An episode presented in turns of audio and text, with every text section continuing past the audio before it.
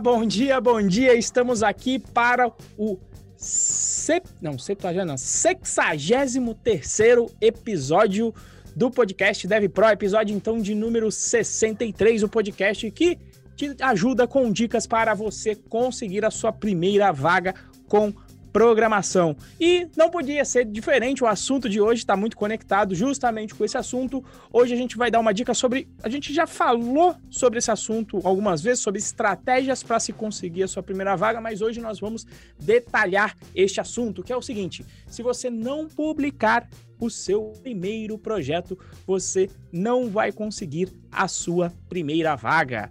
E aí, Moacir, agora que estamos gravando, que não ficou aqui na gravação, mas não estávamos gravando, bom dias, bom dia aqui para o nosso podcast aí semanal. É isso aí, pessoal. Bom dia para quem está nos acompanhando ao vivo. Boa tarde, boa noite, boa madrugada para quem está nos acompanhando aí pela nossa gravação, né? E o assunto hoje a gente vai dar uma aprofundada, né? A gente está falando bastante sobre conseguir a sua primeira vaga nos últimos tempos, né? Aliás, aliás, aliás, antes da gente começar, é bom dar um recadinho, né? A partir do dia 22 de março vai começar a segunda edição da jornada rumo à primeira vaga, né? Então, se você quer um caminho claro, um passo a passo completo para você conseguir a sua primeira vaga como programador e entrar de uma vez por todas nesse mercado que vai te proporcionar uma carreira à prova de crise, é, se inscreva. Muito provavelmente o link vai estar tá aqui na bio, tá? Se o link não tiver na bio, eu vou fazer um compromisso público aqui que a gente precisa cumprir. Não, não vou fazer um compromisso público, não depende 100% da gente. Mas enfim, se o link não tiver na bio, você escreve aí no Google Jornada Rumo à Primeira Vaga, que vai ter, é, que, que, você vai achar o endereço para o cadastro, para o seu cadastro, tá bom? Uh, bom, Primeiro recadinho dado, né? Eu até furei a ordem dos recadinhos aqui, mas aqui esse recado é muito importante.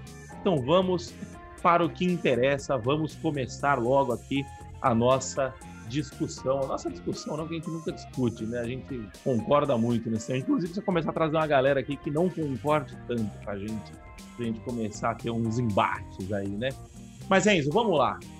Primeiro, o tema, do, o tema do podcast é o título do podcast é se você não publicar o seu primeiro projeto, você não vai conseguir a sua primeira vaga, né? Então, pra, antes da gente começar a falar do projeto, né, explica bem, por que, que você deve publicar projetos? É, né? Primeiro de tudo, tem gente que acha que e tem gente que acha, e muita gente que acha, justamente eu acho que por conta da nossa criação, que um o maior comprovante de conhecimento que nós temos é o famigerado certificado, tá? Certificado, seja ele da natureza que for, tá? Pode ser um certificado no, no sentido de diploma é, universitário. E aí o que acontece? Não existe prova maior, melhor ainda do que um certificado, do que uma instituição chancelando que você sabe alguma coisa. Não existe prova maior do que você comprovar a sua experiência prática com um portfólio. E o que, que é um portfólio? Nada mais é do que a apresentação dos projetos que você já fez, que você já publicou. Tá bom? Porque normalmente o certificado ele é importante se você não tem nada a mais para mostrar. Né? Normalmente, por exemplo, no nosso caminho comum, você passar pela faculdade, você só tem o diploma. Então, quando você só tem o diploma, é aquilo que está válido. Mas, depois que você conseguiu a sua primeira vaga, né? Ou, de preferência, até antes disso, você já pode adiantar. Se você tem experiência tácita, se você tem track record, isso passa a ser muito mais importante e relevante que qualquer tipo de certificado. Tá? Então, um projeto que você tenha publicado diz muito mais sobre o seu conhecimento do que um simples papel dizendo o Renzo sabe fazer isso. Uma coisa é dizer um papel dizendo o Renzo sabe fazer isso. Tanto é que muitas vezes, quando a turma contrata baseado somente no que está escrito num, num currículo e num certificado, a pessoa chega e fala: Nossa, mas não estava escrito lá no currículo que ele sabia isso? E aí, quando chega, há uma certa decepção. Né? E principalmente se você, de repente, também não estudou em uma instituição cujo certificado vai valer muito. Que infelizmente acontece é, com a maioria dos brasileiros. Às vezes a gente estuda numa instituição, numa. A gente sempre brinca, mas todo mundo sabe que é verdade. Você estuda numa uni esquina da vida, que pelo contrário, às vezes ter a chancela da instituição pode atentar até contra você, de falar, putz, não fez uma faculdade que era tão boa assim. Ou, de repente, não fez faculdade. Se você não fez faculdade, como é que você vai fazer? Aí o caminho é você justamente ir pela fase de comprovar a sua experiência. Inclusive, nós tivemos uma aula ontem, um webinário dentro do Bootcamp, que uh, foi com o nosso querido Diego Maranhão, que conseguiu a sua primeira vaga em agosto do ano passado e agora está trabalhando para o exterior. E ele contando: olha, o que me validou muito foi, um, ter contribuído com projetos reais. E aí, se esse projeto pode ser de código aberto, melhor ainda, porque tá lá o código. Tá lá o teu código rodando no projeto, e foi isso que ele fez, né? Ele chegou a contribuir muito para o site Python Pro, que é um site que, que, possui o código aberto, então ele contribuiu, então ele podia falar, não, eu já mexi com o Celery, dá uma olhadinha nesse, nesse código que eu enviei aqui, que é o que a gente chama, para quem não sabe, de pull request no GitHub. Dá uma olhada nesse pull request, que é o código que eu mandei utilizando e, e fazendo uso de filas de Celery. Dá uma olhada nesse código aqui que eu fiz utilizando o padrão de projeto fachada dentro do código. Dá uma olhada nessa integração que eu fiz com uma API aqui dentro do projeto. Então, mais do que apenas falar ou escrever no currículo ou trazer um papel dizendo que ele sabe, ele tem a condição de mostrar e discutir sobre o assunto, demonstrando o seu conhecimento tácito. Então, por isso que o, o, o projeto o publicado, né? Eu coloquei até aqui, né? É o famoso mata cobra e mostra o pau. Tá aqui, tá rodando, tem um código, tá rodando, tá publicado, então a pessoa consegue ver e é muito mais palpável.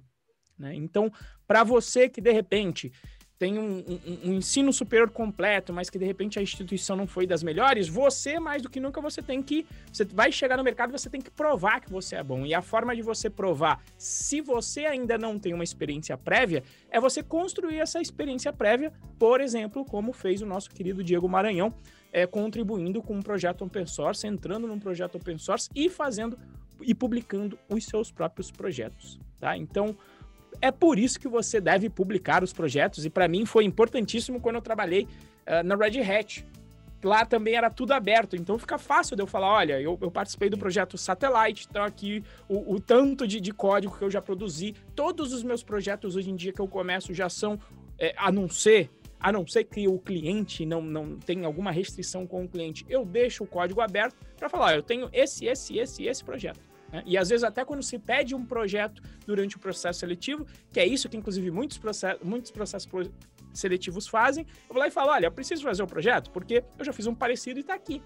No GitHub eu consigo mostrar e eu consigo discutir sobre a confecção desse projeto. Então, enfim, para mim você deve publicar o seu projeto porque é a maneira mais tácita de comprovar o seu, o seu conhecimento, tá? Depois vem certificado, tá? Primeiro é, é, publicação de projeto e depois vem o certificado com uma importância menor, principalmente na área que a gente trabalha no mundo Python, onde sequer uma certificação existe e eu gosto muito porque eu, eu em particular, não gosto dos processos de certificação, pelo menos não o que eu fiz de, de Java, tá?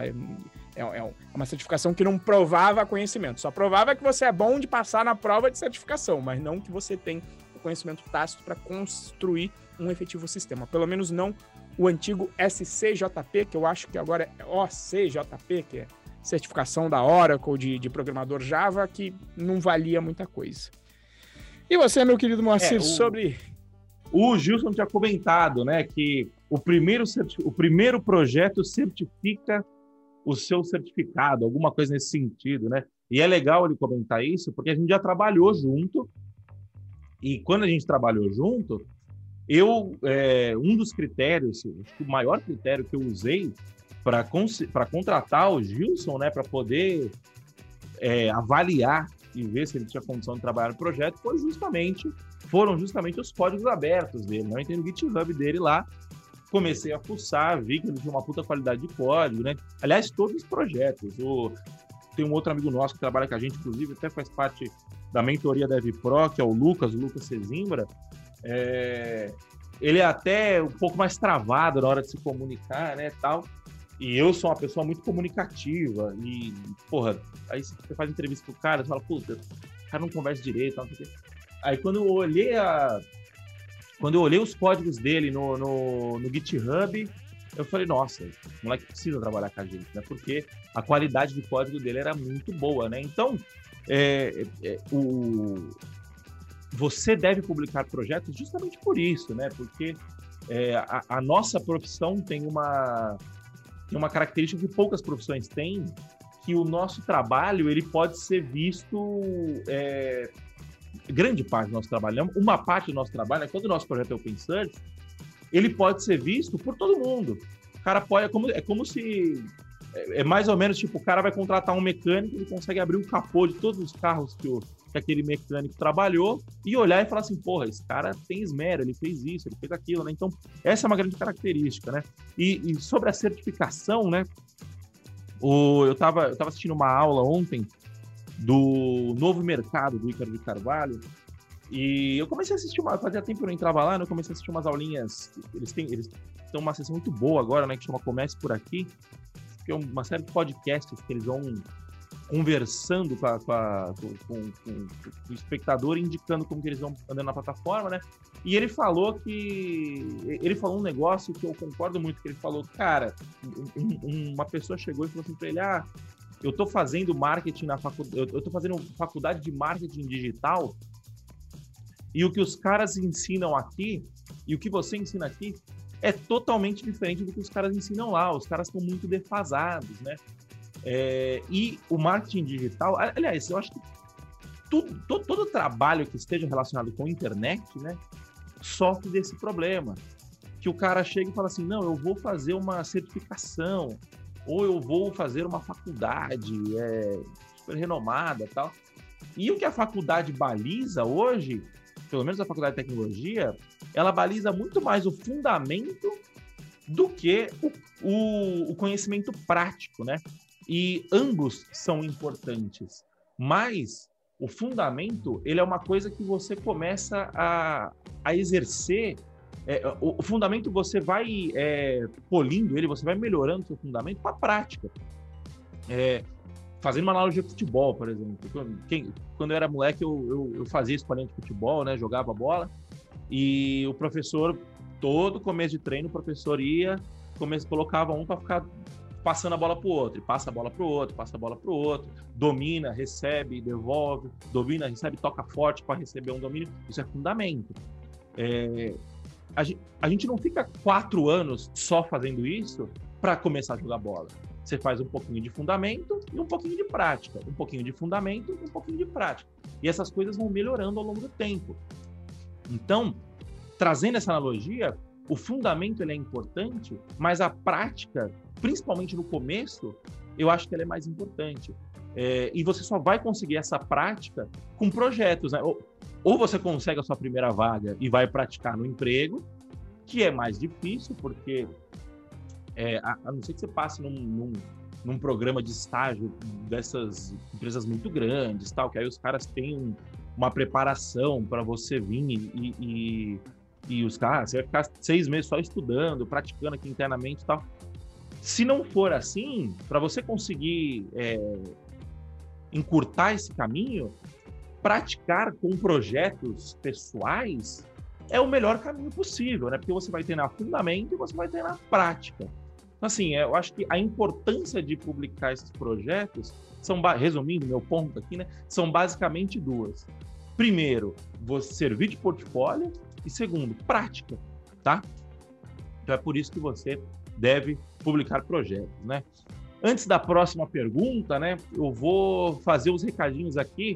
E eu dei uma pesquisada aqui, eu já posso fazer esse compromisso público que eu disse que não ia fazer. É o seguinte: se você quiser é, um caminho focado, um passo a passo completo para você é, conseguir a sua primeira vaga como programador e entrar nesse mercado que vai te proporcionar uma carreira à prova de crise, você acessa rumoaprimeiravaga.com.br.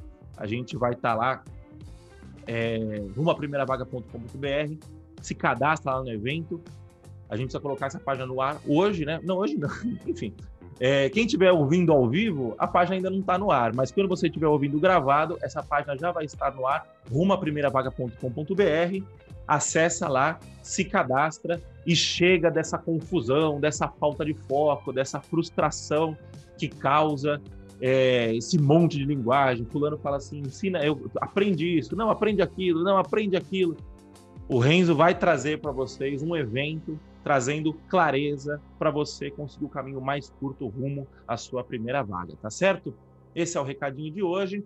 Os recadinhos tradicionais sempre, né? Se você estiver vendo ao vivo aí, dá o seu like, aperta no aviãozinho, compartilha com cinco amigos seus.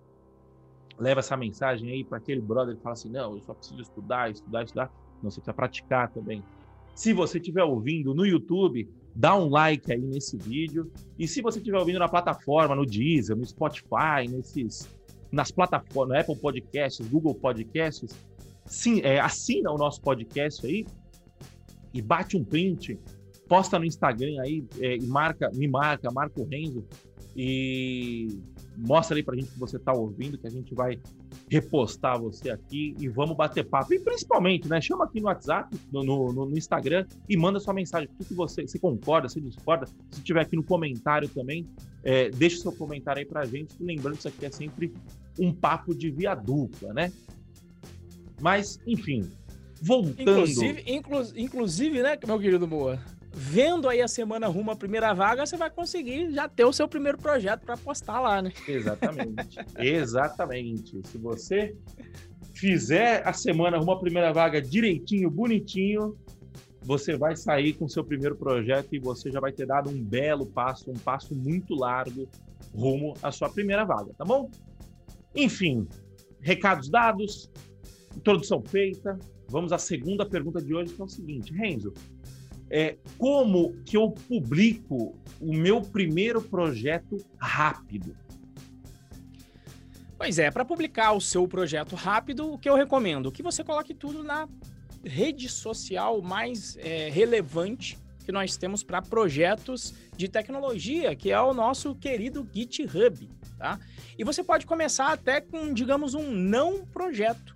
Essa foi uma discussão até ontem também que a gente fez no, no webinário do, do Diego Maranhão, onde eu mencionei que mesmo quando eu estava, mesmo quando eu estou estudando, fazendo pequenas questões que não são projetos, né? Geralmente uma questão pequena que eu estou estudando para os processos seletivos, eu criei um repositório, basicamente é um website onde eu consigo colocar várias questões, vários códigos meus, onde eu chamei de Code Interview Training, que traduzindo do inglês, né, seria um treinamento para a parte de entrevista técnica, onde tudo que é questão relacionada não só à entrevista técnica, inclusive muitas vezes quando eu tiro dúvidas dos alunos acerca de algum exercício, eu sempre já coloco dentro desse repositório. Que, em princípio, o meu objetivo inicial era de eu manter o histórico para eu poder voltar e também para ficar fácil quando eu respondo questões dos meus alunos ou de quem me pergunta alguma coisa técnica e eu preciso codar, fica fácil porque eu mando o link do código, falo, olha, a resposta está aqui, tá bom? Então, então o link da resposta está aqui e, e, você pode acessar de maneira mais fácil. E para minha surpresa, durante um processo seletivo, um recrutador falou: Ah, eu vi lá o seu repositório de, de questões de entrevistas técnicas, inclusive as questões que eu vou colocar aqui, você já até já fez lá. Eu falei, beleza, então já foi uma prova de que as pessoas olham. Mas, mas, mas, o ideal é se você realmente colocar um projeto no ar. Como o meu viés é de programação back-end com Python e Django, que inclusive é o que a gente sempre recomenda, né? Uma área, uma linguagem, um framework. Então, back-end, Python em Django. Que, que eu recomendo? Se você está mirando nesta área, que inclusive existem várias vagas em aberto, foi uma pergunta do Stories aqui, só uma pesquisa que eu fiz tem 320 vagas abertas, abertas no LinkedIn, isso só no LinkedIn, fora as que nem chegam nessas redes, foram as vagas que nem estão falando de Django diretamente, mas aí o que, que você faz? Coloca um projeto Django no ar. Como, por exemplo, vai ter a, a semana rumo à primeira vaga, onde eu vou te ensinar a fazer um projeto ah, não quero esperar até a semana agora. Tudo bem, pega, por exemplo, o tutorial do Django Girls, que ensina também o básico do Django para você, uh, ah, para você ter um projeto mínimo. Tá? E aí poste em uma chamada infraestrutura como um serviço, que é um, um, local onde você vai conseguir publicar o seu projeto. Mais do que apenas ter o código, como o Moacir falou, né? Mais do que apenas você conseguir abrir o capô e dar uma olhada no motor, mas nesse caso é um motor que está parado, você só está vendo as peças. Quando você tem ele publicado, basicamente você tem o test drive com o carro funcionando para você realmente entrar lá e dar uma dirigida e ver o sistema. E aí eu recomendo que você use esse tipo de plataforma, como por exemplo o Heroku, que é o que eu utilizo lá dentro do, do, do nosso curso de Django, dentro do Bootcamp, ou o Python Anywhere, porque essas plataformas facilitam bastante a publicação, que é o que a gente chama de deploy da sua aplicação, a publicação para que ele fique, como o nome já diz, você publica para que ele fique público e acessível para outras pessoas. Então, esse para mim é o, é, o, é o, grande caminho. Pode começar com exercício se você estiver estudando, mas evolua para colocar um projeto uh, real rodando e público na internet para as pessoas poderem acessar, em particular, os seus candidatos a, a contratantes aí, no caso.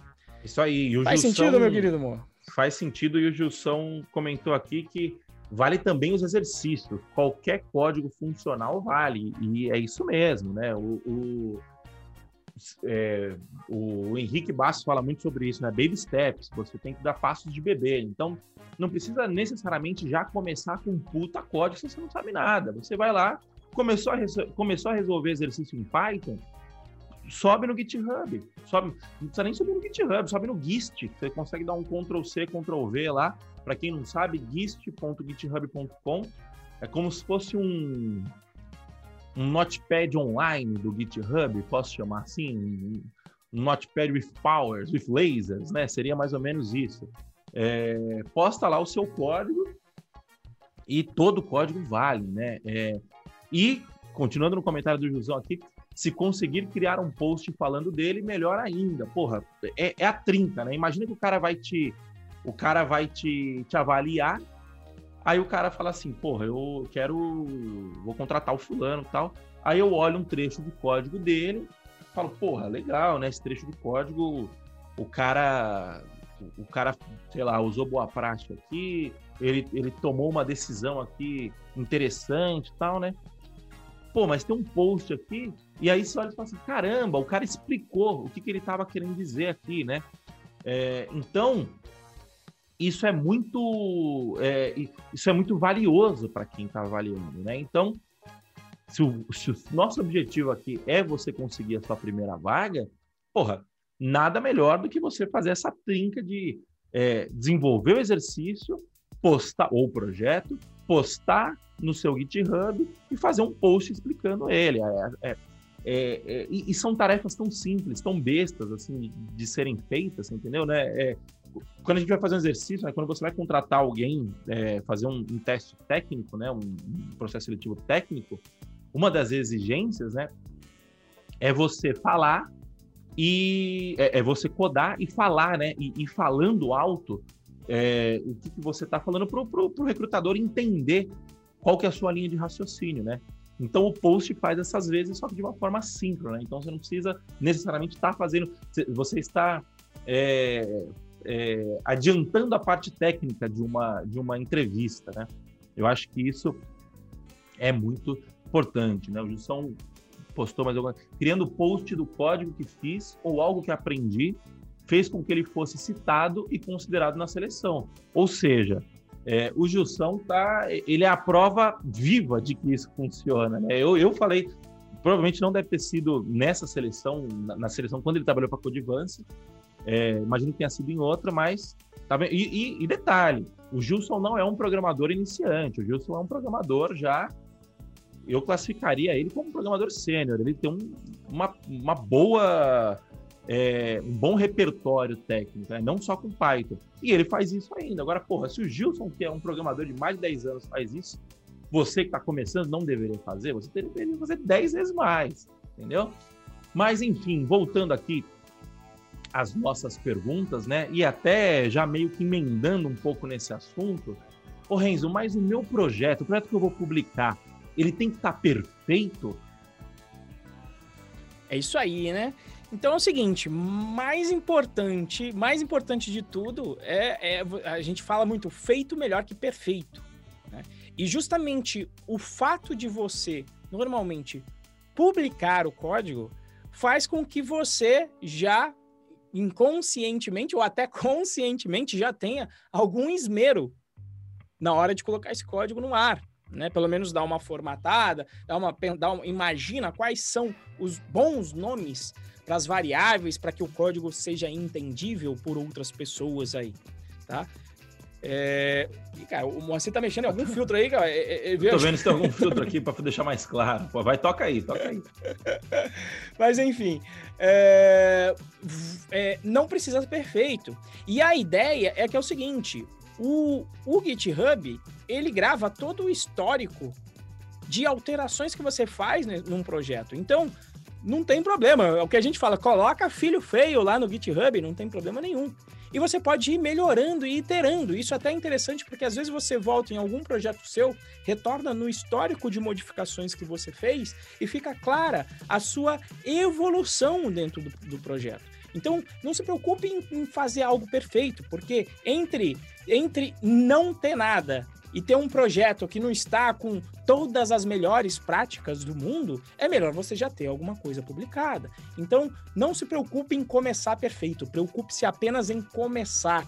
Né? Até porque nessa fase de publicação, se você quiser aprender a, a, a, a postar o seu projeto no GitHub, já vai ser um aprendizado em si, o aprender a postar coisa que a gente faz dentro do bootcamp, obviamente, mas só isso em si já vai ser um aprendizado. E lembre-se, software é um organismo vivo, não tem jeito, né? Existem aquelas animações da evolução do código, quando você vê quando você faz o, o, o grafo de, de interações, evoluções, aquilo é um organismo vivo.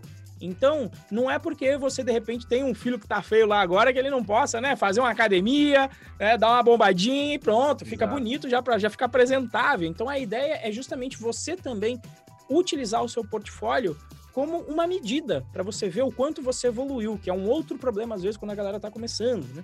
Ah, eu não, eu acho que eu não estou evoluindo, não estou saindo do lugar. Putz, se você fizer já no GitHub, você dá uma olhada para trás e fala: "Nossa, olha, já não sabia isso aqui, não sabia que era view do Django, não sabia mexer aqui com esse query set, não sabia mexer com form e agora o meu projeto está funcional", né? Comecei com uma página simples com uma view só, e agora eu já sei montar aqui, já sei fazer meu mapeamento de URL, URL nomeada, já aprendi arquivo estático, então todo o seu conhecimento fica ali é, registrado e com histórico. Beleza, é isso, meu querido? É isso, é isso. E, e é o que você falou, né? Software é um organismo vivo, né? É... E eu acho que isso nem se aplica, não se aplica só a software, se aplica ao mundo moderno, né? O mundo que a gente vive hoje. É, hoje em dia, muito mais importante do que você saber fazer de primeira, ter o conhecimento é, afiado, é muito mais importante você saber se adaptar. E software é muito mais sobre se adaptar do que sobre saber fazer. Então é muito mais tentativa e erro do que acertar na mosca de primeira, né? Eu gosto sempre de fazer a analogia da bala versus a analogia do míssil, né? Quando você para você atirar numa para você atirar num alvo fixo, muito mais interessante você pegar um revólver, mirar e atirar. Por quê? Porque o alvo está fixo, né?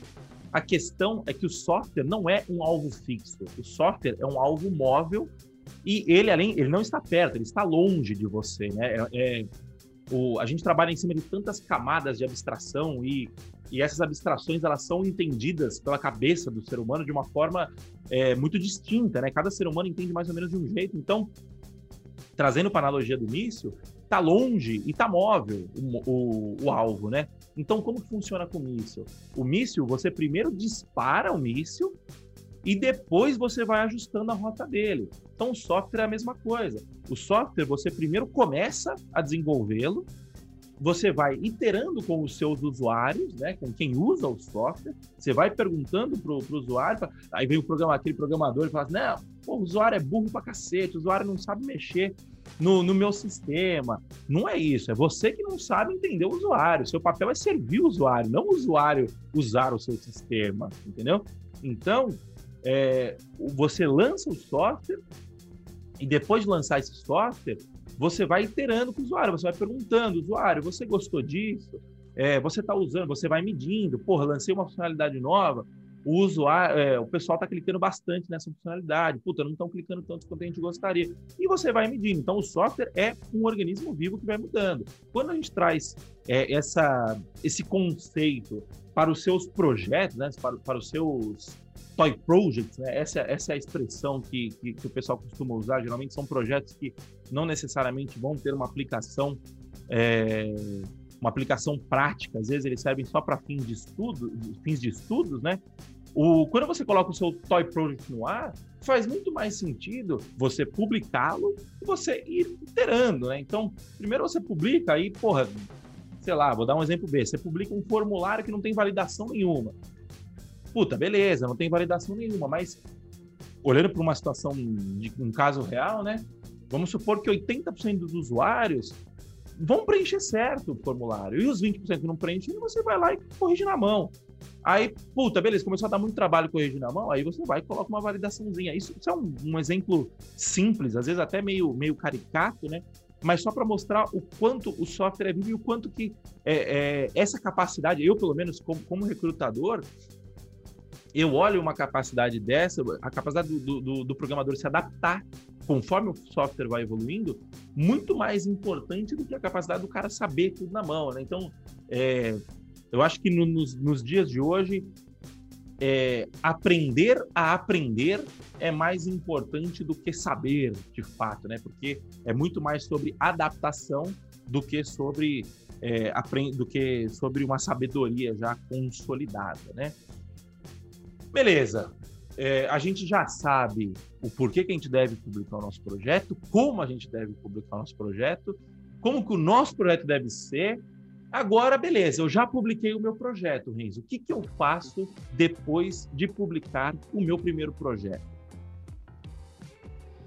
Bom, eu, eu na realidade até incrementei aqui, depois da, da dica do Gilson, que eu achei que faz bastante sentido, né? Eu acho que além de de você publicar o seu projeto, é importante que você, como ele mencionou, é, também fale sobre esse projeto que você construiu, né?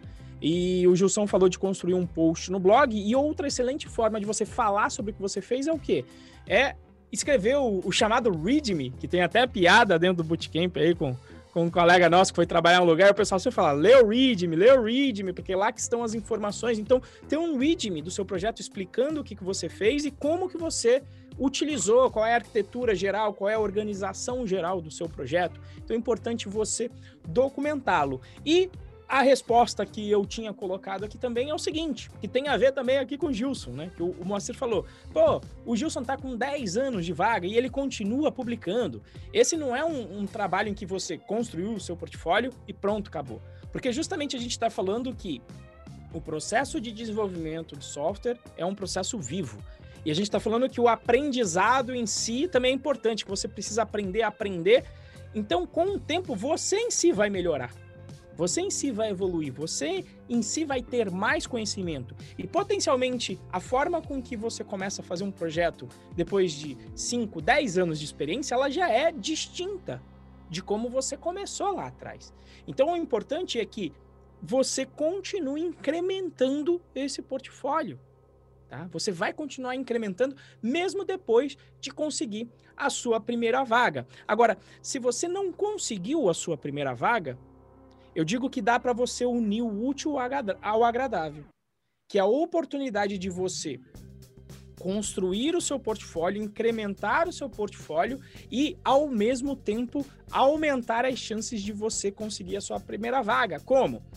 Eu já mencionei aqui antes que várias empresas apresentam como parte do seu processo seletivo, normalmente como a primeira etapa, eles colocam um, uma tabela de requisitos, uma descrição de um projeto que se pede que você faça como sendo a primeira fase.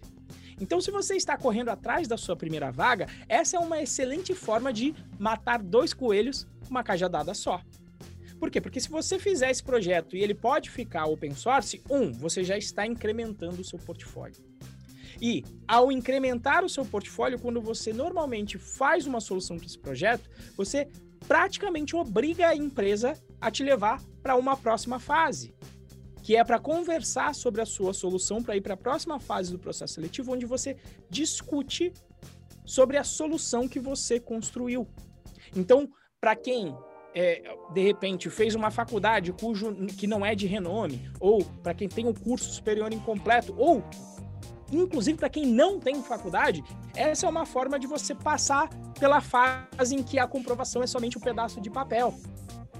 É um certificado, é um diploma. Então você consegue bypassar essa fase fazendo os projetos, indo para as próximas fases. E aí o bacana é que, fazendo a conexão com o que o Gilson disse aqui também, quando você posta o filho feio no GitHub, você ganha a oportunidade de ter alguém também revisando o seu código e melhorando o seu projeto.